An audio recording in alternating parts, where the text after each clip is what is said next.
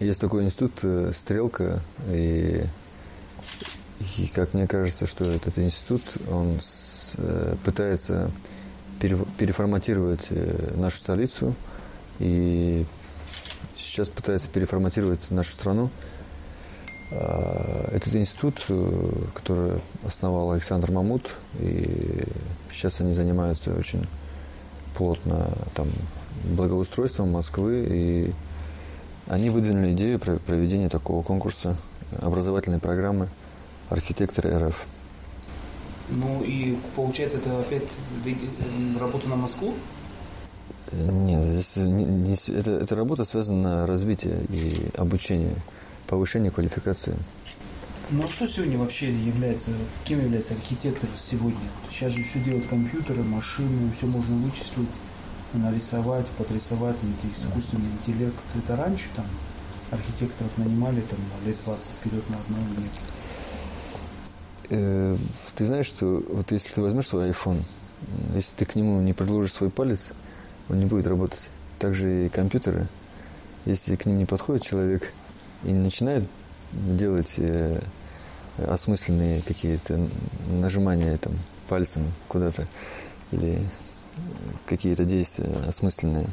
То есть здесь нужно понимать, что здесь не главная корочка, здесь не главное компьютеры, главное умение, способность правильно мыслить и, может быть, креативно мыслить, нестандартно мыслить. И если человек э, получает большой багаж знаний, это что касается современного архитектора, там, современное жилье или общественное пространство, это очень комплексная, сейчас на сегодняшний день комплексная задача, где затрагивается очень много разных сфер. От истории, кончая там ландшафтным дизайном или антропологией, или социологией. Или, там. Я думаю, в будущем, может, так оно и будет, что какой-то. Э, электронный интеллект сможет заменить человеческий разум.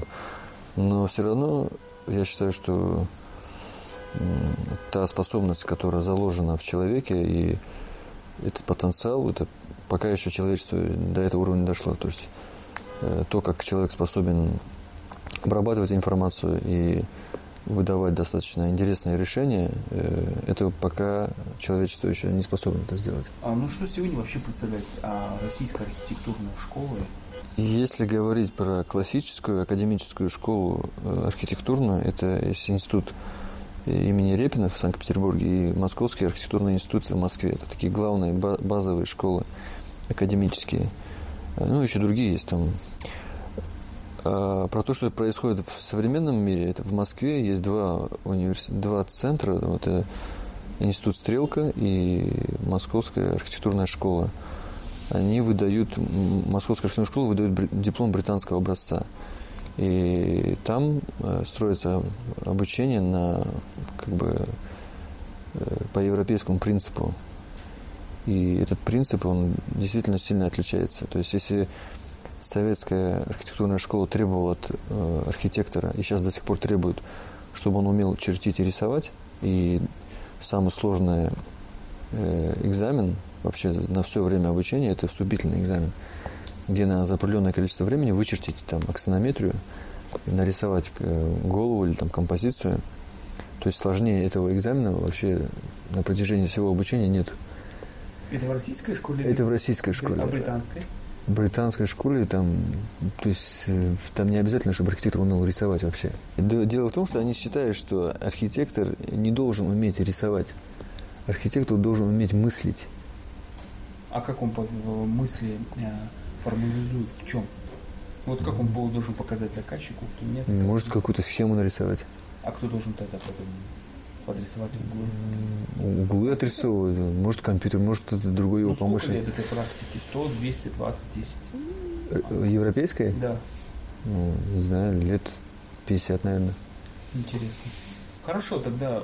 Ну, допустим, в современные архитектурные вузы, там, американские, европейские, у них, это все это знают, они признанная вещь, то, что у них рисунок э, не поставлен. Условно, средний рисунок московский, питерский, э, там это будет, шедевр. это шедевр, и в Европе там будет э, аплодировать стоя. Mm-hmm. То есть, если вы видите, что архитектор так умеет рисовать. как, как готовят специалистов там в Москве, в Питере. Но мне складывается впечатление, что европейская школа очень сильно похожа на дагестанскую. Я немного знаю mm. дагестанских э, архитектурных рисунков э, в каком-то чисто дагестанскому дому. Наши, по-моему, архитекторы, проектировщики всегда так делали, там на пальцах объясняли, как будет дом стоять. Нет? Ну, это хорошее, интересное это, мнение, я так думаю. Я так не, не исследовал. Есть какие-то чертежи, которым около ста лет какого-то дагестанского дома? Не, около ста лет нет. Ну, а есть какой-то, И... какая-то архитектурная школа дагестанская? Такая вот, ну, сказать, что вот это да, вот это вот у нас есть какая-то последовательность, у нас есть какая-то даже генеральная линия. Нету?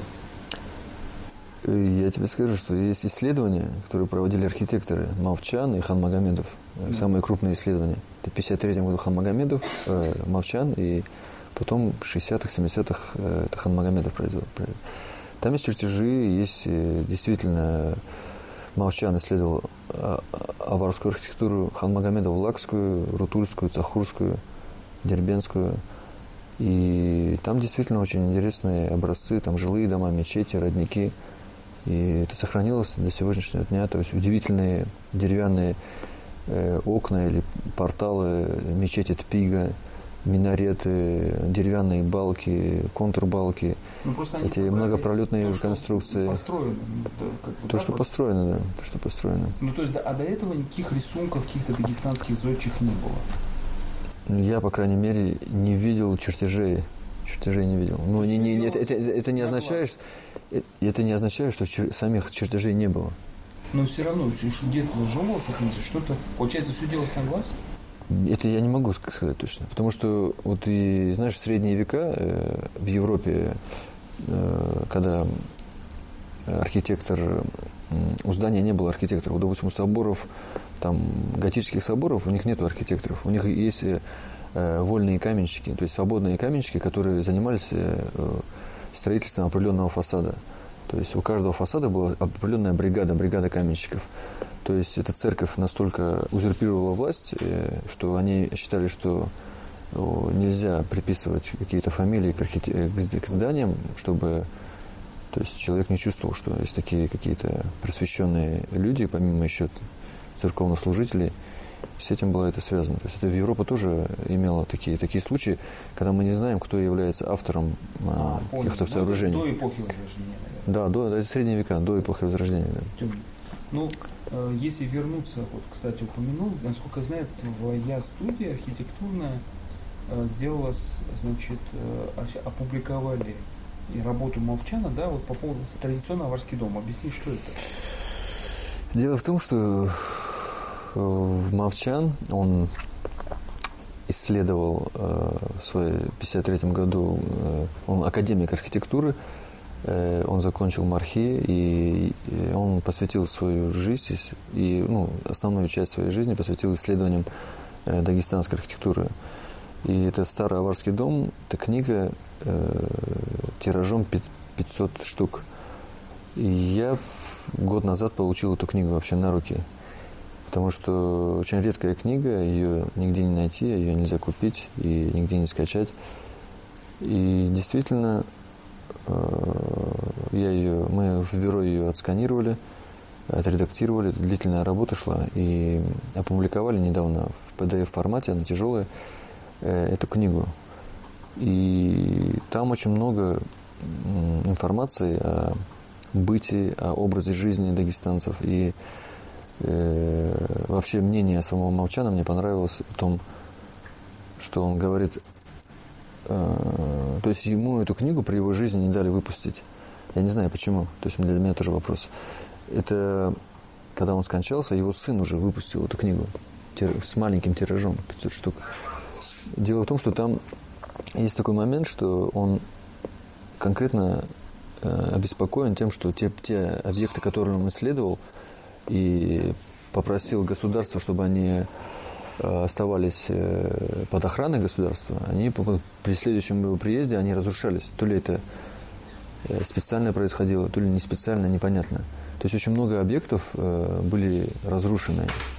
И он говорил то, что это его мнение, то, что советская пропаганда специально вызывала стыд за жилье своих предков.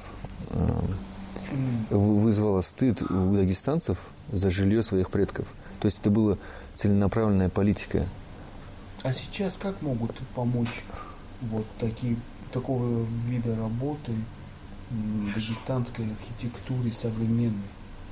Э, или может нет, быть, ты, ты знаешь, э, все, что, все, что, корней? нет, нет, нет, все, что мы, э, все, что, ты же знаешь эту поговорку, новое это хорошо забытое старое.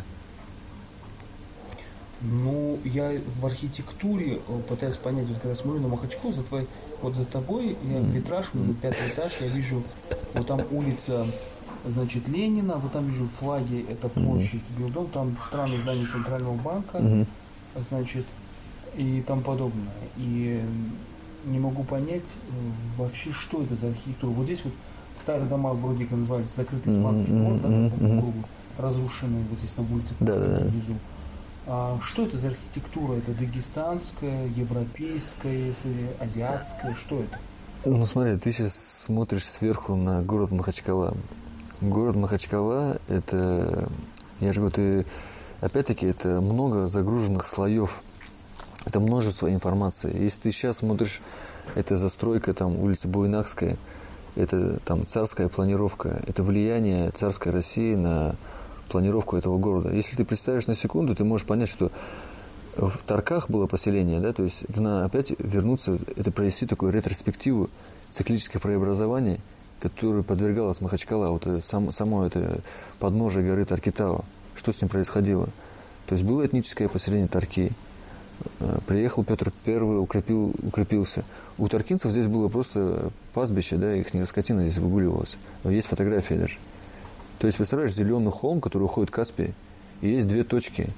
Есть точка этническое поселение, аул, Тарки, и есть точка укрепления Петровская, и здесь э, вот Гургур аул пошел, это индюшачий аул, это Ермошкина, там разделение, там раньше были индюки, и были как бы такая клетка э, вы, выявлена. То есть это все, э, вся эта застройка, это отражение той жизни, которая была в этом городе. И, и это наслоение такое. То есть это сопряжение разных культур, э, разной, разной какая советская власть прошла, пошел там какие-то конструктивистские здания. То есть это такая ткань городская, которую просто так, на пальцах, вот, сидя на корточках, там, по Махачкалински не объяснишь, там, условно скажешь, там, в, то есть это не хватает одного присеста на корточках, чтобы объяснить. Нужно много раз сидеть, много общаться, много изучать, много исследовать, чтобы рассказать про каждый клочок земли и что с ним происходило, что с ним будет происходить. То есть э, это вот есть городские историки, городские философы, городские антропологи, Э, те, те люди, которые помогают архитекторам узнавать, знать лучше пространство. И сейчас это, это недостаток э, в Махачкале, то есть эти городские антропологи, они уезжают в другие города, и здесь остаются большие пробелы. То есть даже из уст уста это, какую-то информацию мы не получаем. И это минус большой. Ну, знаешь, ведь много часто спрашивают дагестанцев, ранжируете в порядке свою идентичность там религиозную, общинную, там, духовную, там, некоторые говорят, я там национальность, там, дагестанец, там, россияне, третьи говорят, там, какую-то религиозную принадлежность. А как бы ты себя как архитектор э, идентифицировал? Ты европейский архитектор, российский, дагестанский или махачкалинский, может, или лакский архитектор? Э, я, знаешь, я, я в поисках до сих пор, но мне кажется, я приверженец э, вот, такой архитектуры, как можно сказать, тосканской или горской архитектуры, ну, простой архитектуры. Ничего себе разброс. Да. Тосканская и горская? Ну, тосканская, я тебе сейчас по поясню. Да. Поясню. да. Ну, Тоскания, и там, где жили спартанцы, такой аскетичный дух. И это и Греция. Я понял, я имею в виду Тоскания, и она, то есть это тот мир, когда еще не было поделена Италия, там Греция, э, это территория Тоскании, то есть там и жили и да, даряне жили, жили даряне, то есть их образ жизни у спартанцев, у дарян, у них были очень похожие. Вот эта как раз колонна у нас, тосканская колонна, она отражение как раз таки духа мужского, мужского начала, там, или э, здесь очень аскетичные формы, и она отражает вот тело этого, там, да, этот тосканский ордер, дарийский ордер. Это, то есть, э, очень аскетичные формы, но в то же время гармоничные. И вот эта архитектура там горская или вот эта классическая, там, может, тосканская или греческая, греко-итальянская, мне кажется, это та архитектура, которая, она очень популярна и в разных обличиях, что в, в Лондоне, что в Вашингтоне, что в горах у нас. Просто где-то она имеет э, разные пропорции, разные формы.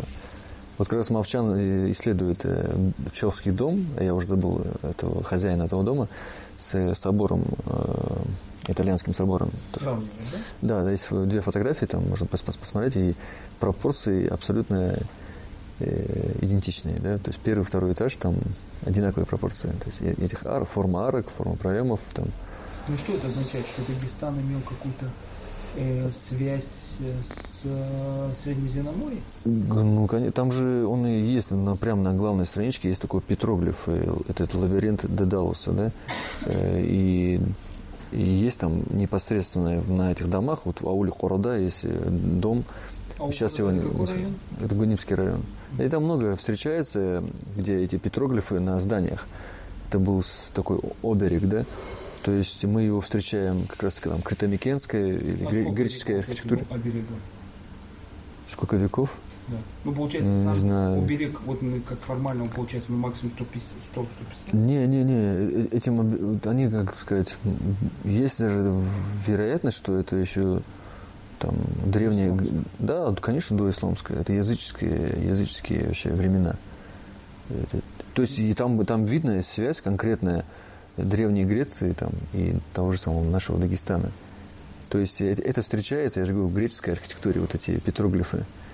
Там же вот эти горные поселения Греции там, и Италии, они тоже имеют формы такой ловушки. То есть что это означает, петроглиф? То есть когда мы видим план какого-то аула древнего, угу. он всегда идет спиралью. А спирали, которые э, в итоге ты выходишь на какую-то площадь Гадекан. Угу. То есть в этих условиях горских, если человек, э, эти были времена, когда люди совершали набеги, и если у тебя есть войско, и ты представляешь себе, там, что ты там в то время живешь, и ты хочешь сделать набег, ты заходишь в село, и ты думаешь, что ты его захватил. На самом деле тебя начинают обкидывать там дети, женщины, и ты уже с войском приходишь, э, как в ловушку. Без войска приходишь на площадь. Такой момент есть. То есть ну, э, э, э, это то, что в советское время нам вешали и говорили, что это э, унизительное жилье, оно без никакой планировочной структуры, оно, э, как сказать, э, жилье чуть ли не пятикантропов или каких-то снежных людей – это действительно было, был образец архитектуры, и это с точки зрения архитектуры, и с точки зрения воспитания человека и духа да, там, дагестанского. А с точки зрения э, греческих полисов, другие ученые сравнивают, тот пересеченный рельеф, который образован у нас в Дагестане, и то, э, то как были образованы греческие полисы, где, был, где была ну, это эталон демократии, да, где когда каждый житель этого полиса – участвует в политической жизни данного ну, населенного пункта. Так у нас в Дагестане никогда не было исторических городов. Городов не было, в отличие от там, Закавказья. Там, то есть наши аулы, они были теми же самыми полисами. И были большие полисы, были маленькие полисы. И я даже бы назвал, вообще подумал бы на то, как и называть Дагестан. Дагестан нам дали такой ярлык. На самом деле это Содружество независимых муниципалитетов. Это Содружество независимых муниципалитетов. И, и те вольные общества, которые описывает в своей книге Мовчан, это действительно интересный вообще подход.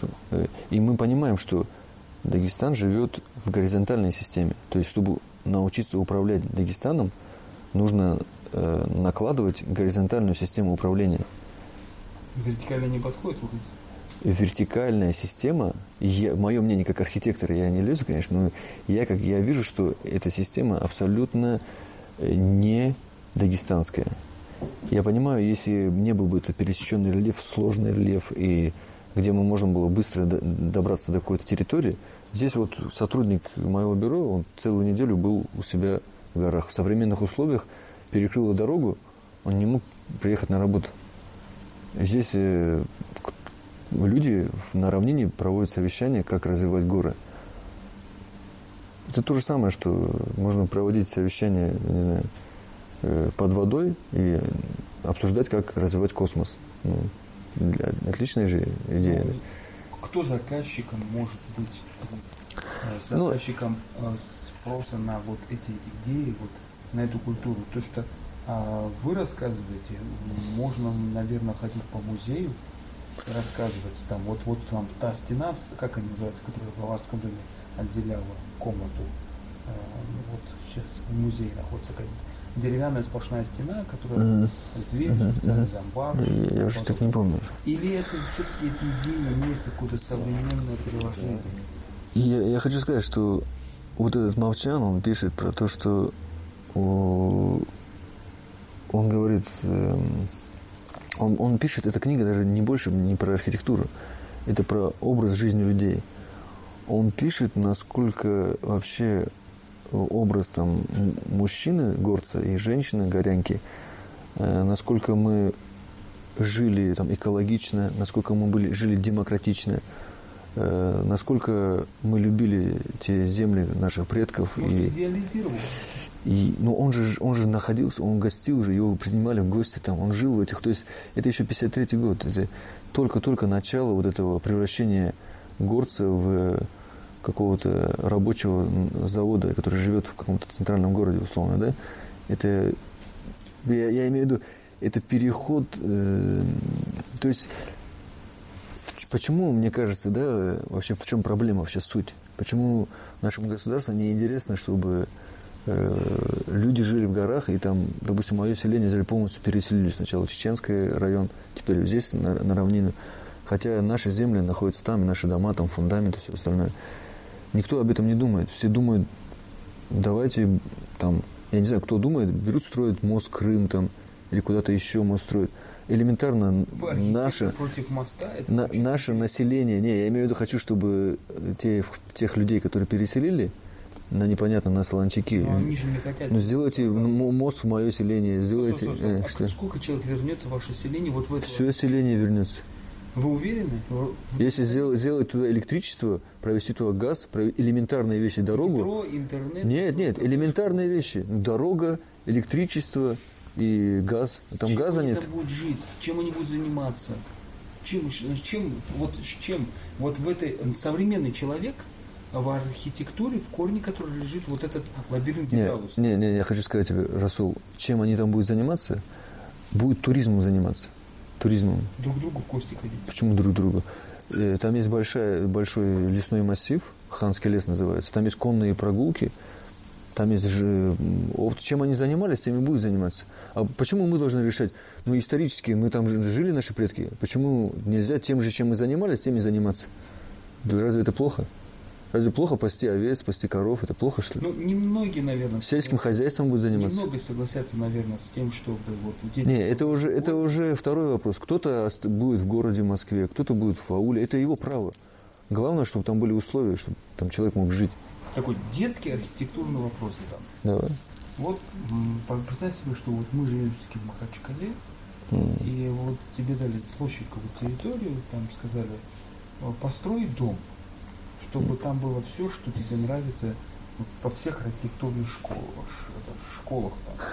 А что ты построишь? Вот можешь словами описать?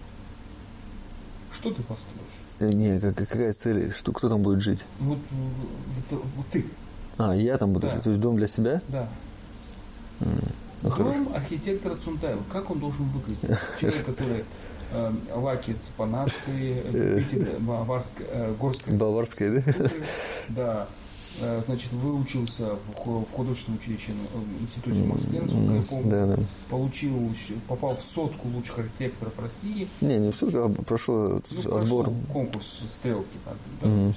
Что, какой, как будет выглядеть дом архитектора Цунтаева? Просто я хочу сказать, какой бы дом у меня не был, э, в принципе, это, это, это, это, это не является, это не является эталоном, это является моим каким-то. Да, да, вот, вот ты помнишь фильм Гладиатор, да? Ну, примерно вот да. Домик, помнишь у него там? Ну... Тоск, Тоскания, там как раз это тосканские пейзажи и тосканский домик. Вот что-то наподобие этого. Подожди, Тоска... Я сомневаюсь, что Тоскания, чтобы там были холмы, там был одиночный дом да, да, да. Полях, полях да, да, да, виноградники, да. Кип, кипарисы. Не, у нас есть места, допустим, в Дербенте, там растут кипарисы, там есть холмы, Карабудакенский район подходит Но идеально. Это Лакский район. Не, и Лакский, в Лакском районе есть холмы, там тоже а подали. кипарисы, виноградники? Посадим. И длинные лестницы посадите, кипарисы в Лакском районе? А что, у нас все, все растет? Ну, примерно я понял, как будет. Нет, ты имеешь, хочешь локацию Лакского района, да? Нет, я просто хотел спросить, как бы выглядел... Ну, вот я же говорю, фильм «Гладиатор» можешь посмотреть, и вот так. А как себя ощущает, получается, архитектор Камиль Цунтаев? Как... Не, он знаешь, как считается, вот надо пахать целый день в поле, а домой проходить уставший уже. Вот такой дом, вот как тосканский дом. дом. Который будет ну, там будут деревянные колонны, такие, да? не, ну, там будет, может быть, колонны, может быть, там будут, может, деревянные балки, там будет натуральная черепица натуральная, все будет натуральное. На полу деревянный.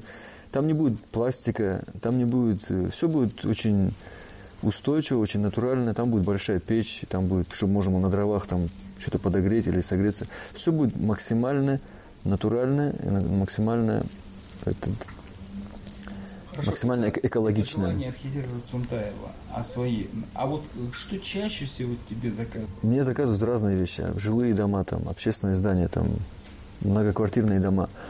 Но я пытаюсь э, в каждом объекте вложить какую-то душу и постараться сделать какое-то гармоничное здание. Э, то есть, э, общаясь с заказчиком, даже бывает такое, что вот люди влюбляются в тот же самый тосканский стиль, и делают очень много домов и из натуральных материалов. То есть это не бывает такой вычурный дом с какой-то гигантской количеством пластика. То есть он бывает выдержанный, он бывает стильный, э, э, там нету лишних э, элементов. То есть он чист, чистая архитектура, стильная архитектура и натуральные материалы. И общаясь с заказчиком, мы выходим на то, что сам заказчик соглашается с этими тенденциями. То есть это тенденция, не которую я ее придумал. Она существует, и она будет существовать. Э, когда я уйду, она тоже будет лучшей архитектурой. То есть, как бы человечество... Когда будут дома строить роботы? Когда будут даже дома роботы строить, когда дома из пластика будут строить или из какого-то материала, все равно э, земля, глина, камень или дерево, это материал, это из природы. Э, никогда человечество не научится делать лучше, чем э, природа какие-то вещи, понимаешь? Это как спорить с, с природой. Ну, конечно, могут, может человечество спорить с природой, но это такая затея. Ну, не, не для меня.